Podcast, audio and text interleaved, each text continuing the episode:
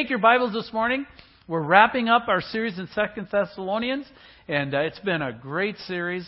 And uh, this morning we kind of come to the conclusion of that. If you're new or visiting, uh, before Easter we covered First Thessalonians, and then after Easter we went into Second, and it's it's been a, a great study. We're starting in chapter three. We're looking at verses 16 to 18.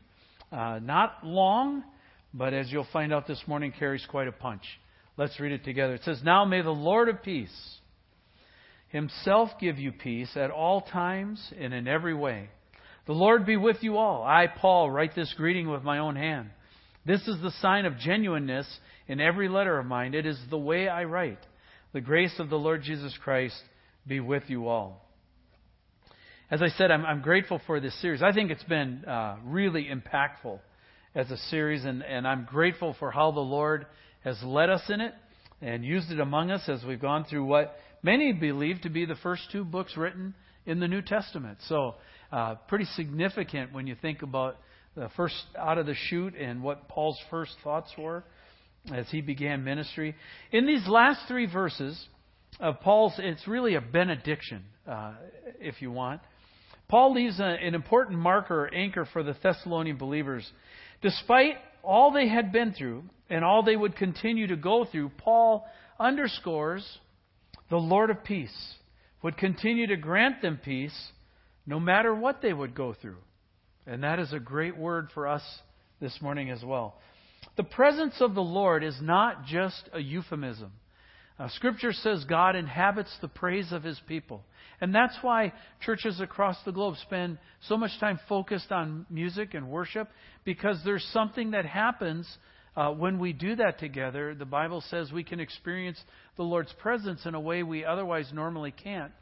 And with the Lord's presence comes the Lord's peace. And we're going to see that this morning. Paul, moreover, is counting on Jesus' presence because he knows that he, Paul, will probably never see the Thessalonians again. He uh, is writing uh, to them from Corinth. And at this point, they are going to have to depend on the Holy Spirit to lead them through the life of faith.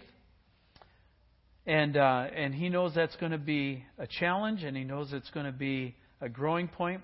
How is this underlined why uh, Paul feels this significantly, this emotionally towards them? Look at the uh, second half there. It says, I, Paul, Write this greeting with my own hand. This is the sign of genuineness in every letter of mine. It is the way I write. The grace of our Lord Jesus Christ be with you all. Now, we don't have an example of Paul's handwriting uh, present today, uh, but pretty much it's understood that Paul had some sort of really debilitating eye problem, whether it was glaucoma or whatever it was. It was called his thorn in the flesh. He asked the Lord to get rid of it three different times. The Lord said, My grace is sufficient for you. Uh, thanks for the answer to prayer. And um, it was meant to keep Paul humble because of the surpassing visions that he had seen. Uh, Paul says he was caught up into the third heaven. And so when he was writing uh, in his, hand, his um, handwriting, it probably didn't look that good. And if you think of Paul, you know, he was a scholar, right? He was a, a, a scholar, a, a Jewish scholar, and then now later a biblical scholar. And scholars don't appreciate that very well. They like to be understood. And so if you have sloppy, crummy, awkward handwriting, it's a point of, oh, you're an educated person, really? And uh, and so, but he uses it uh, to make a point that he wanted them to know his heart. He says, This is, look in that phrase up there, it says, This is my sign of genuineness. In other words, if you want to know how I'm being genuine this, I took the time to write it out in my own handwriting. And that's really true today, right? To this day, if someone writes you a handwritten note, it means more than almost any other form of communication, other than if someone goes out of their way to find you and verbally say something to you. You get a card, you probably have special people who still drop you cards, right? It could be a mom or dad or maybe a grandparent. And you just know it's them by their handwriting. Right? Or maybe maybe it's uh, many of us here have grandchildren, right? Maybe a grandson or a granddaughter, and when that thing shows up in the mail, you know it's them. In our family, we always know when my mom uh, has sent us something because she's a sticker person. And so the thing is covered and sealed in stickers. If Fort Knox was guarded by stickers the way my mom's letters are guarded by stickers, they would never break in and get the gold. Right? Trust me, it becomes a fine art of prying that thing open and you don't tear the letter. But we know every time, instantly, mom, right? And boom, everybody's excited, and and that's how uh, this is coming across here in this letter. He wanted to know his heart, and he wanted to know that he's leaving them instructions. And these instructions were not just good ideas or suggestions. He's saying, Look, I know it's tough, and I know it hasn't been the easiest, but if you're going to make it, if you're going to keep going forward, you're going to have to do these things. And so he's, he's uh, leaving them really, they're more guidelines or commandments meant to impart spiritual life and health. Follow this and you will do well, is kind of the spirit behind it. And he's saying to them, Look, you know this is coming from me. Check out my handwriting. Nobody writes like this, right? But more than that, he's saying, Hear my heart behind it. Follow through with what I taught you. Go back and remember our times together. So let's go back. We're going to go back to the beginning here. Oh, come on, it's not forwarding. Can you move the slide forward? It's not. There we go. Thanks. Okay. It says, Now may the Lord of peace, we're going to focus on this concept of peace this morning. Now may the Lord of peace himself give you peace at all times and in every way. That's, a, that's an amazing phrasing right there.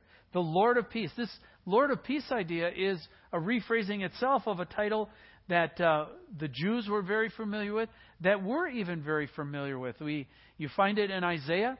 Uh, I've been reading through the Bible, and Many of you are following along with me, and, and I'm in Isaiah right now and just read this a little while back. But it says God will carry a number of monikers or banners that kind of are symbolic of who He is and they represent the type of person He is. And it says, when the Messiah will come, He will be called Wonderful Counselor. What's the second one? Prince of Peace. In other words, it's just not an idea, it's actually who He is. That when God comes into our life, peace comes into our life. Many of us, if we did not know the Lord and lived our life into our adulthood and then came to know Him, know the impact of that statement. The Prince of Peace brought me peace and gave me peace in my life. That's this uh, title here. Paul is talking about Wonderful Counselor, Prince of Peace. Uh, we've encountered this title and idea of peace in Thessalonians before. If you go back to First Thessalonians, if you kind of just keep your finger there and go back a couple pages. Go back to the close of 1 Thessalonians chapter 5, 23 and 24. There we go. It says, Now may the God of peace himself sanctify you completely, and may your whole spirit and soul and body be kept blameless at the coming of our Lord Jesus Christ. He who calls you is faithful, he will surely do it. That idea there that God's sanctifying process, that it would affect all of our spirit, all of our soul, all of our body, that we would be kept blameless, is done by the God of peace.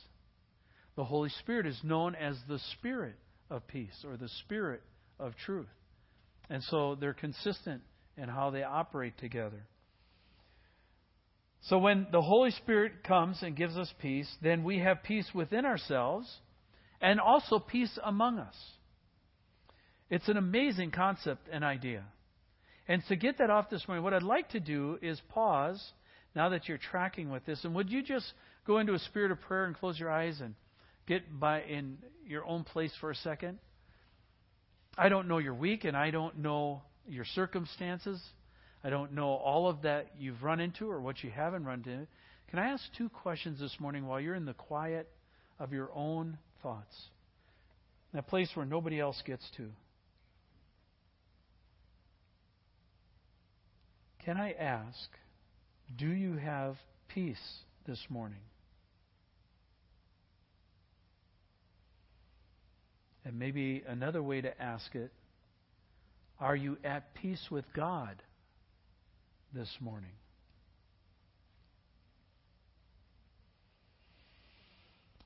God of all comfort and God of all peace, may you wash and cleanse and soften our hearts this morning to be able to respond to your Spirit and experience your peace. We admit to you that we are a stressful and striving people who often, in our, in our anxiety and, and lack of faith, have forfeited your peace. We know your peace is a great gift and a great possession in times of trouble and affliction and persecution. We also know that your peace passes understanding, that many have often known and, and have often commented and experienced a, a strange and wonderful calm come over them in spite of their circumstances. And we realize that someone is praying over us or for us. Be our presence, be our peace this morning, O Prince of Peace. May we rest in your Spirit. May we celebrate your peace, for you yourself are our peace, and there is no other in which it can be found. We ask this in your name, Lord Jesus. Amen. All right. There are in the Bible 348 uses of the word peace. I know because I read them all this week. All right, I was going down them and I was telling Margaret, okay, up to 48.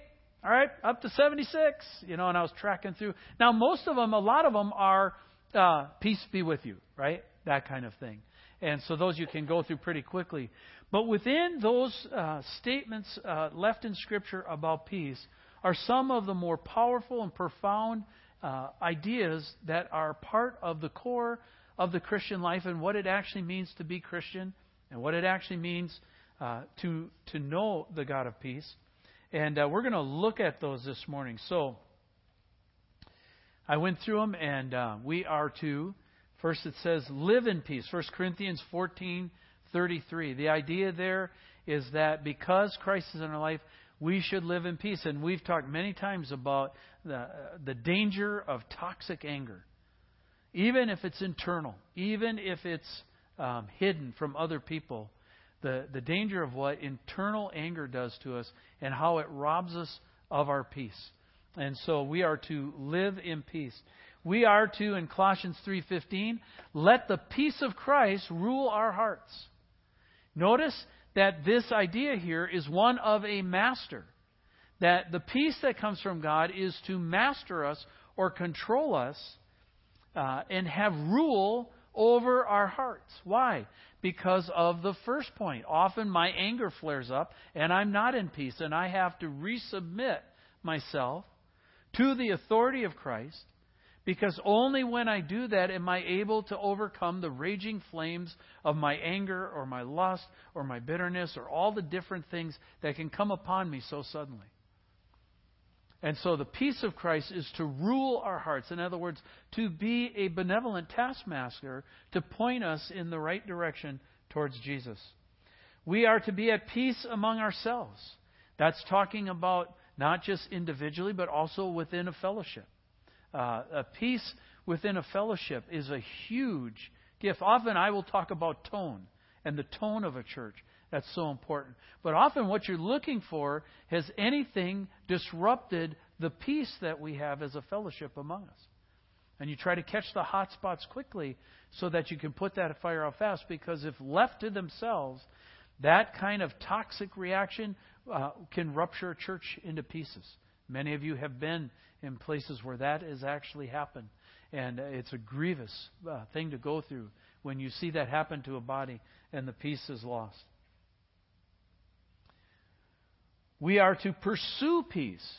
The idea here is that it's actively engaged. In other words, I'm going after it. I'm looking for it. I seek it out.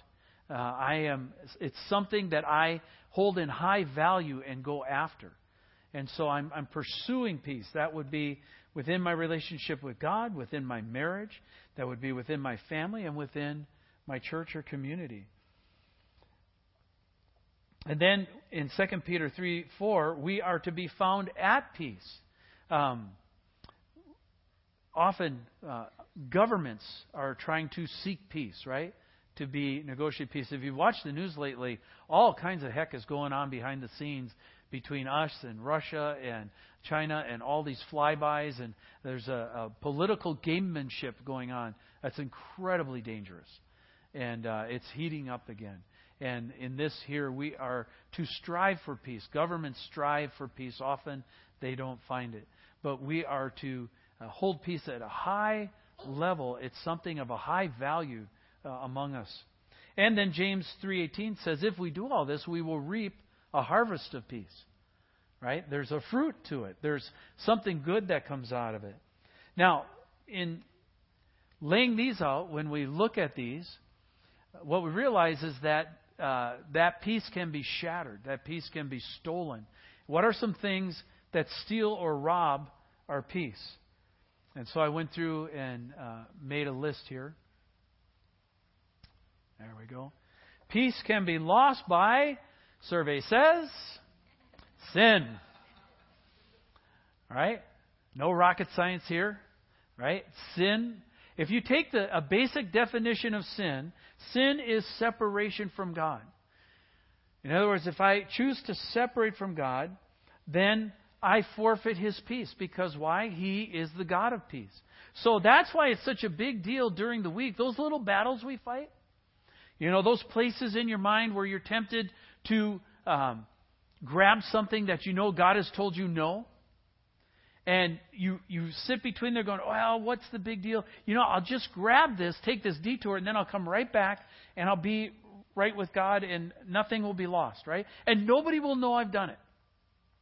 The idea that, hey, it can't be sin because I didn't hurt anybody. There is no such thing in the universe as private sin. Underline that, underscore it. It does not exist. It's a fallacy. What goes on in Vegas stays in Vegas is the biggest crock of public marketing that has ever been fostered on the American public. Whatever happens in Vegas ripples across entire communities and families. It's a joke. Right? And so, but that's true of us too. Let's not jump on Vegas' throat too hard. That's true of us. There's no such thing as private sin. And here's how you know. When you take that little detour and you think, oh, ha ha, and I'll come right back, and then you feel gutted, right? And what's gone? Your sense of peace. Your sense of contentment is robbed. Why? Because there's been this separation from God. You actively chose it. And so immediately you lose your peace, and then things like anxiety and worry and that sort of stuff sets in because you know you can't do it because it's hard to pray when you've chosen sin instead of peace. Right? And so sin is, is devastating. The wages of sin is death. The death of what? Death of peace. Right? It just goes right out the window. And that's a bad trade. By the way, note, interesting note, if you go to the Old Testament um, and, and look this up, the way they had to resolve in the Old Testament was if you sinned and wanted to course correct and repent and then get in right relationship with God again, you went to the priest and you offered a peace offering. Right? Now go back and look at those verses and you realize God was trying to give them a way to be back in peace with Him. Uh, makes a whole lot more sense and why it was so vol- involved because it cleansed the conscience. Second thing is close to sin, but it's different than sin, so I separated it out. Iniquity. Right? Um, we don't, most of the time, I use this word in marriage counseling, and most people have no clue what iniquity means. So let me give you a good American definition of iniquity. Here's what it means in English if you have a spirit of iniquity I want to do what I want to do when I want to do it. And I don't care who tells me I can't. I don't care if my mom and dad tell me I can't. I don't care if my teacher tells me I can't. I don't care if my boss tells me I can't. I don't care if my pastor tells me I can't. I don't give a rip if God Himself tells me I can't. I'm going to do it anyways. It's this bent to go my own way. Remember in the Old Testament when God, uh, His challenge to Israel is that you are a stiff necked and stubborn people? And it really irks God, you can tell He's like, How long do I have to put up with you? Why? Because they were just stubborn. We'd call it mule headed, right? You couldn't turn them. And He's saying this, this attitude, this, uh, I'm going to go my own way, I, I do not want to listen to you, uh, is a serious spirit. In Isaiah, I'm in Isaiah right now reading through uh, for the year, and so I'm pulling a lot of Isaiah quotes. But it says, uh, God is talking about giving them peace again. It says, Behold, the Lord's hand is not shortened that it cannot save, or is his ear dull that it cannot hear. In other words, there's nothing wrong with God. He's totally functional and fine, and he's alive then. They were in terrible circumstances. Uh, and he said, There's nothing wrong. There's nothing wrong with him then. There's nothing wrong with him now. He says, What's the problem?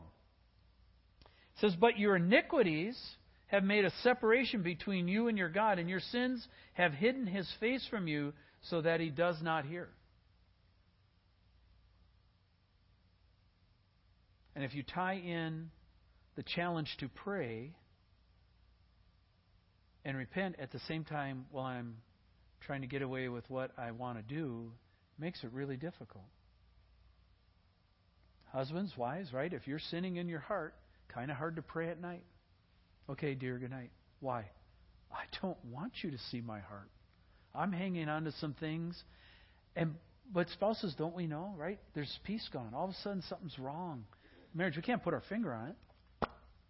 But something's off because uh, we start going our own way. Tied to this really closely is this one pride. God is opposed to the proud but gives grace to the humble. That's found in James chapter 4 and 1 Peter 5. I have taught this here at this church as one of the universal principles found in Scripture. God is opposed to the proud, but he gives grace to the humble. The sin, what we're talking about here, is the sin of a hard heart. Have you ever had the Lord talking to you and you knew and you're just digging in and you just won't? It's not that you can't, you won't. I have people all the time in my office say, I can't. I'm going, that's a lie. What you're saying is, I won't. Oh. Well, because we don't like casting ourselves in that light. We don't like seeing ourselves that way. But the, the hard heart and impenitent heart is a big issue. As quoted by the famous theologian, Indiana Jones, only the penitent man shall pass. Right? And what's the penitent man? The person that's willing to bow the knee. Now, that's a funny quote, but Jesus tells this story in Matthew 24 that's not so funny. And it captures this idea of a hard heart. Who then is the faithful and wise servant who his master has set over his household to give them their food at the proper time? Blessed is that servant whom his master will find so doing when he comes. Truly I say to you, he will set him over all his possessions. But always watch where the transition points are in Scripture. When it says but or therefore, watch the shift. But if that wicked servant says to himself, now, okay, wait a minute, we just had a shift here. He was a good servant, he's going to be blessed. But if he's a wicked servant, what makes him wicked? It's this hardness of heart. If that wicked servant says, My master is delayed, huh, he's not coming back. Taking a long time. Matter of fact, I don't even think he's watching anymore. So it really doesn't matter how I handle this, so I'm just going to do this the way I want to do it. But if that wicked servant says to himself, My master is delayed, and he begins to beat his fellow servants and eats and drinks with drunkards, the master of that servant will come on a day when he does not expect him. You ever had your parents show up when you didn't expect them? Whoops. When he does not expect him, or in an hour he does not know, and will cut him in pieces and put him with the hypocrites. In that place there will be weeping and gnashing of teeth. It's a very pleasant picture. Now, notice the phrase in the mindset my master is delayed and begins to beat his fellow servants. What are we talking about here? We're talking about being hard hearted. We're talking about being hard hearted towards God, and almost invariably, because relationships work, whether you're doing them this way or this way, you tend to operate relationally consistent. So if you have a hard heart towards God, you're going to tend to have a hard heart towards other fellow people and you will treat them consistently with the condition of your heart. Now, you may do this and even think in your own mind that you're getting away with it. But when we do this, when we operate out of a hard heart, we are forfeiting God's peace and we will be haunted. If you've ever watched somebody um, who, in counseling, this happens all the time, but I'm sure you've experienced as well, where you're trying to give them encouragement. They go, "Oh, it's not working. God's not listening to me, and and uh, I, I just don't feel like I, the Lord cares about me anymore." And you go, "Well, look, here's some assurances," and you walk through the scripture. Well, yeah, that's not that just doesn't work for me because my circumstances are exceptional, and yada yada yada. And you go on to this. What you realize after a point in time is um, there's something back here they're not telling you. They do not want to throw that piece on the table because if they throw that piece on the table, it alters everything. And so, no matter how you try and encourage them, you can't. And what gets hard is after a while, they just get this haunted look on them because they know they don't have peace and they know they forfeited it, but they are not willing to cough that piece up. I've learned to ask the question. This will reduce my counseling load. Is there anything you haven't told me? When I start running I go, stop for a second. Okay, let's pause. Is there anything you haven't told me? So now you know, don't come to my office. I'll ask that question. We're good. I'll have free time with my wife and children. That's awesome. But what you sense in a person like that is the absolute vacuum of peace. They have everything else but peace. And it's a, it's a really gutting thing. What kind of stuff are we talking about? It's this kind of stuff. We don't like to talk about it, but it's among us. Do you hit your family? Either with your fists or your mouth or both?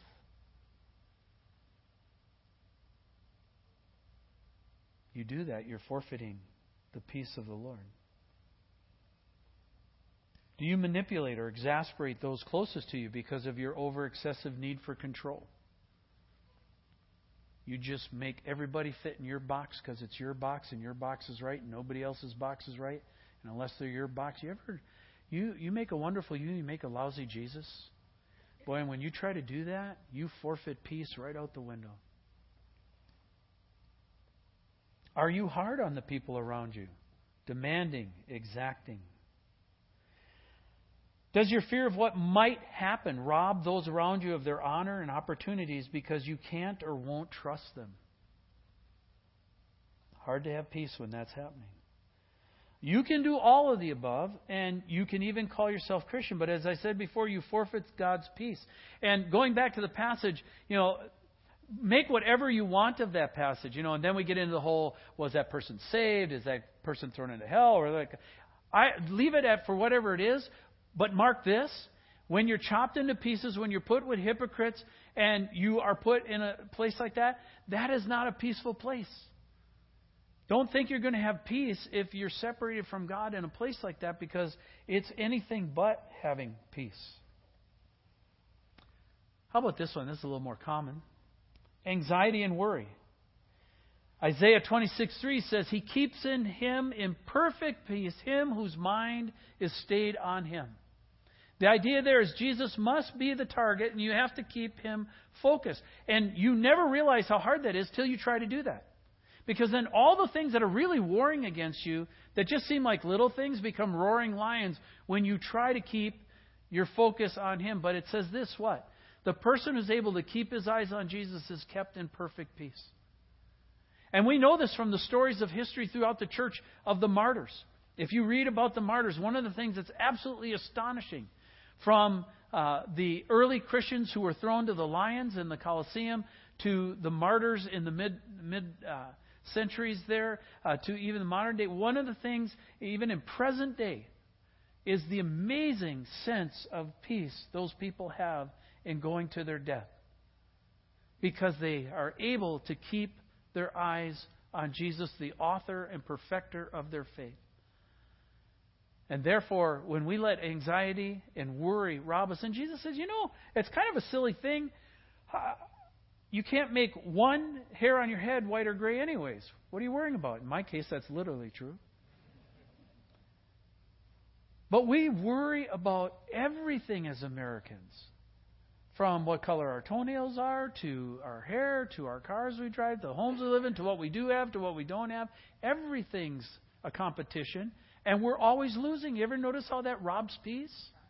Get off the train, people. Get back to Jesus. Let Him be your peace again. Anxiety and worry. He keeps in perfect peace him whose mind is stayed on Him. Why? Because he trusts in Him. It's a trust issue. Here's a, a one many of us have battled with bitterness. Ever notice how bitterness will rob your peace? Because what we say in bitterness, that person did dirt to me, and if God smokes them, then I will have peace.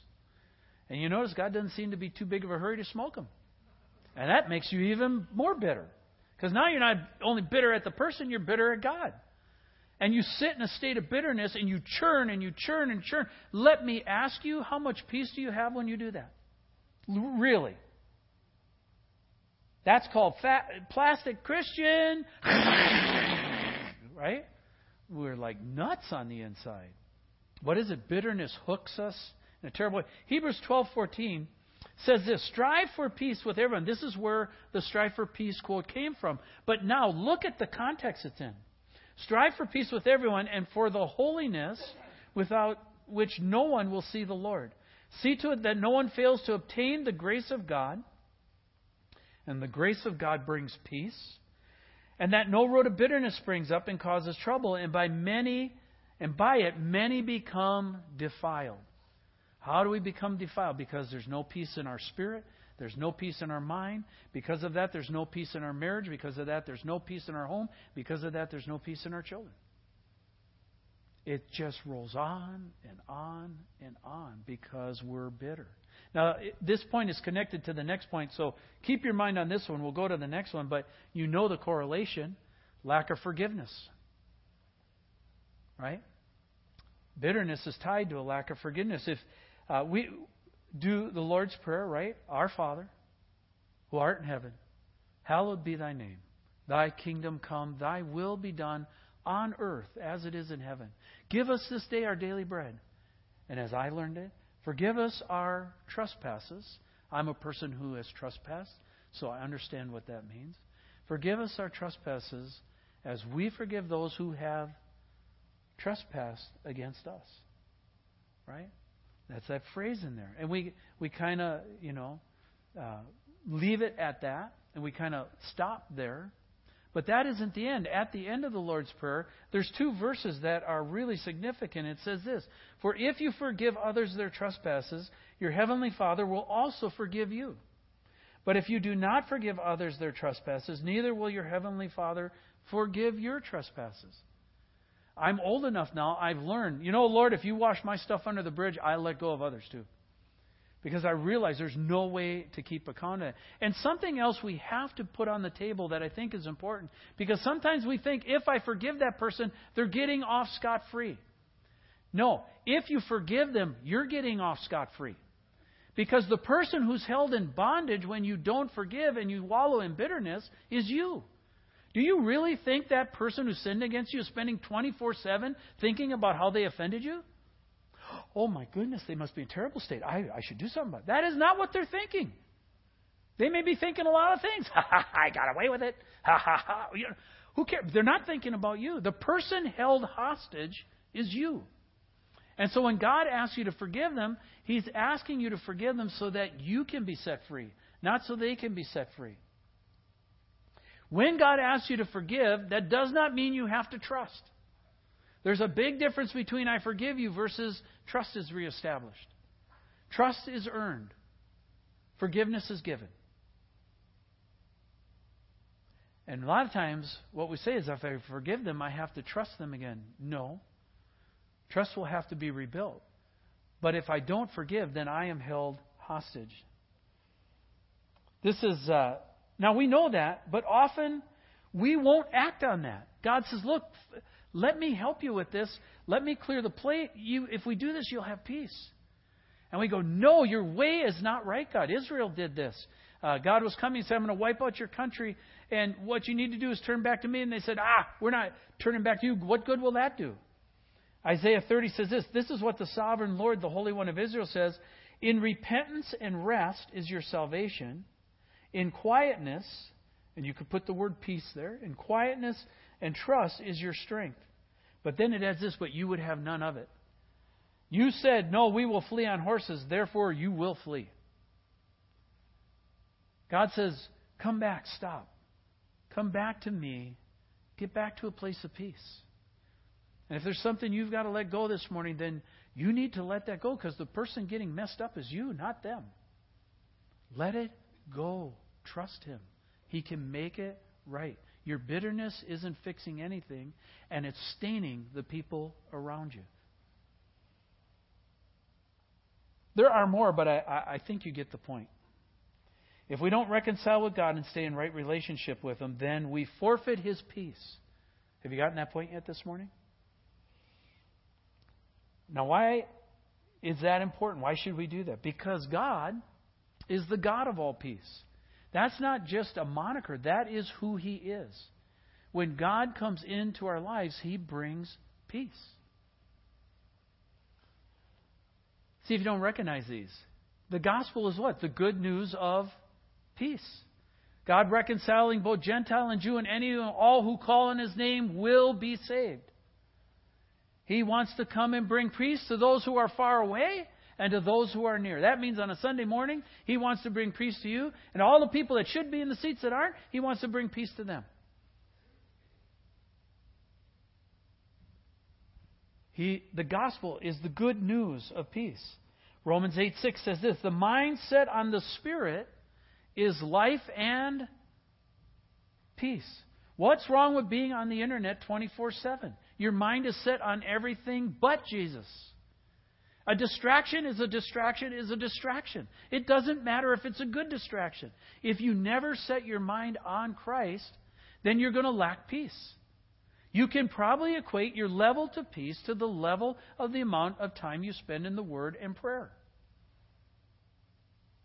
And if you're not experiencing peace, then don't be hard hearted and say, Well, I, I'm busy. I can't you can't expect me to be in there and you don't expect me to pray with my wife, do you? Yes. Yes I do. Anybody heard that message here? Why do you think we like do you, do you think if husbands and wives pray together it would affect the peace not only of our church, but how about the peace of our community? It would be huge. The mindset on the Spirit is life and peace.